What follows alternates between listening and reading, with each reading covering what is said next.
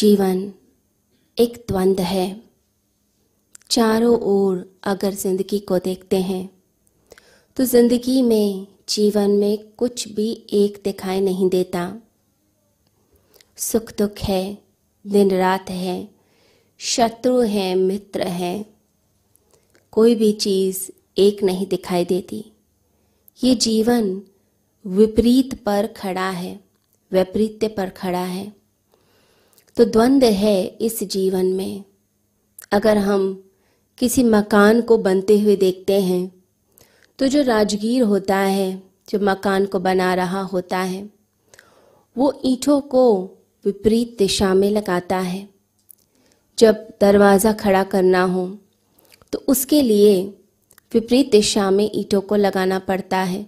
तब जाकर वह गोल दरवाज़ा टिकता है। इसी प्रकार से यह जीवन है।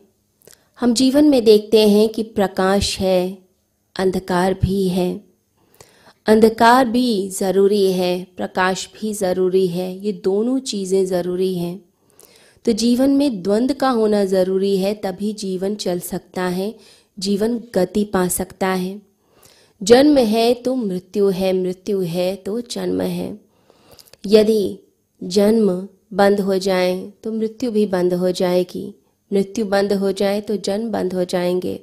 दोनों चीज़ें एक साथ जुड़ी हुई हैं। मनुष्य सोचता है एक का चुनाव कर लिया जाए, यानी अमरता का वरदान मिल जाए। हम सदैव जीवित रहें। लेकिन ये जीवन दो चीज़ों से मिलकर बना है।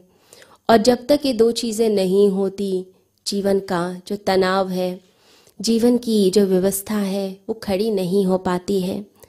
तो जो दो विपरीत चीज़ें हैं, दो विपरीत ईंटें हैं, उसी के कारण जो तनाव खड़ा हो जाता है, वही जीवन है। ये जो जीवन है, ये पूरी एक अशांत व्यवस्था है। इस व्यवस्था में शांति कहीं दिखती नहीं। अगर हम अपने शरीर को भी देखते हैं तो सिर्फ़ आत्मा नहीं रह सकती है। और सिर्फ़ शरीर भी नहीं रह सकता। शरीर ही शरीर रह जाए तो मिट्टी हो जाएगा। हम दो चीज़ों से मिलके बने हैं, आत्मा और ये शरीर, जिसे हम कहते हैं हम जीवात्मा हैं। तो ये शरीर भी है और आत्मा भी है। तो दो चीज़ें हैं। दो चीज़ों के साथ ही जीवन है। अगर हम रामायण को देखते हैं तो रामायण में राम भी है और रावण भी है। अगर रावण ना हो तो राम का भी अस्तित्व नहीं। पूरी रामायण में जो मुख्य पात्र दिखाई देता है, वो तो रावण ही दिखाई देता है। तो दोनों चीज़ों की आवश्यकता है। जब ये जो अशांत अवस्था है जीवन की, जब इसे हम शांत करने लग जाते हैं तो द्वंद्व के पार जाने लग जाते हैं। इस द्वंद्व के पार जाना ही अद्वैत कहलाता है, यानी कि परमात्मा की तरफ़ चलना कहलाता है। इसे हम ब्रह्म कहते हैं, ब्रह्म में प्रवेश कर जाना। यानी इस अशांति के पार शांत अवस्था में प्रवेश कर जाना। जर्मन विचारक हीगल ने वेस्ट में पहली बार एक कॉन्सेप्ट दिया डुअलिटी का द्वंद्व का। उसने कहा, जीवन द्वंद्वात्मक है।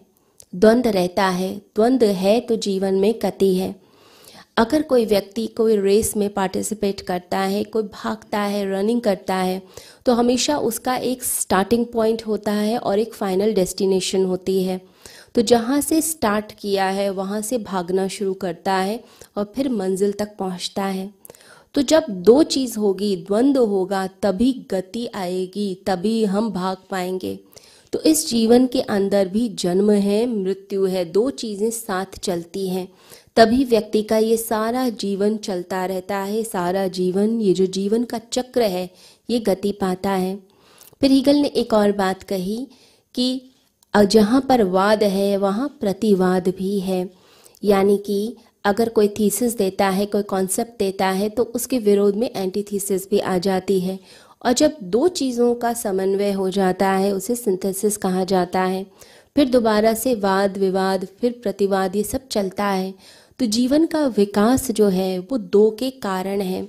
जब दो रहेंगे ही नहीं तो विकास रहेगा कैसे? पूरी लाइन सपाट ही हो जाती है जीवन की।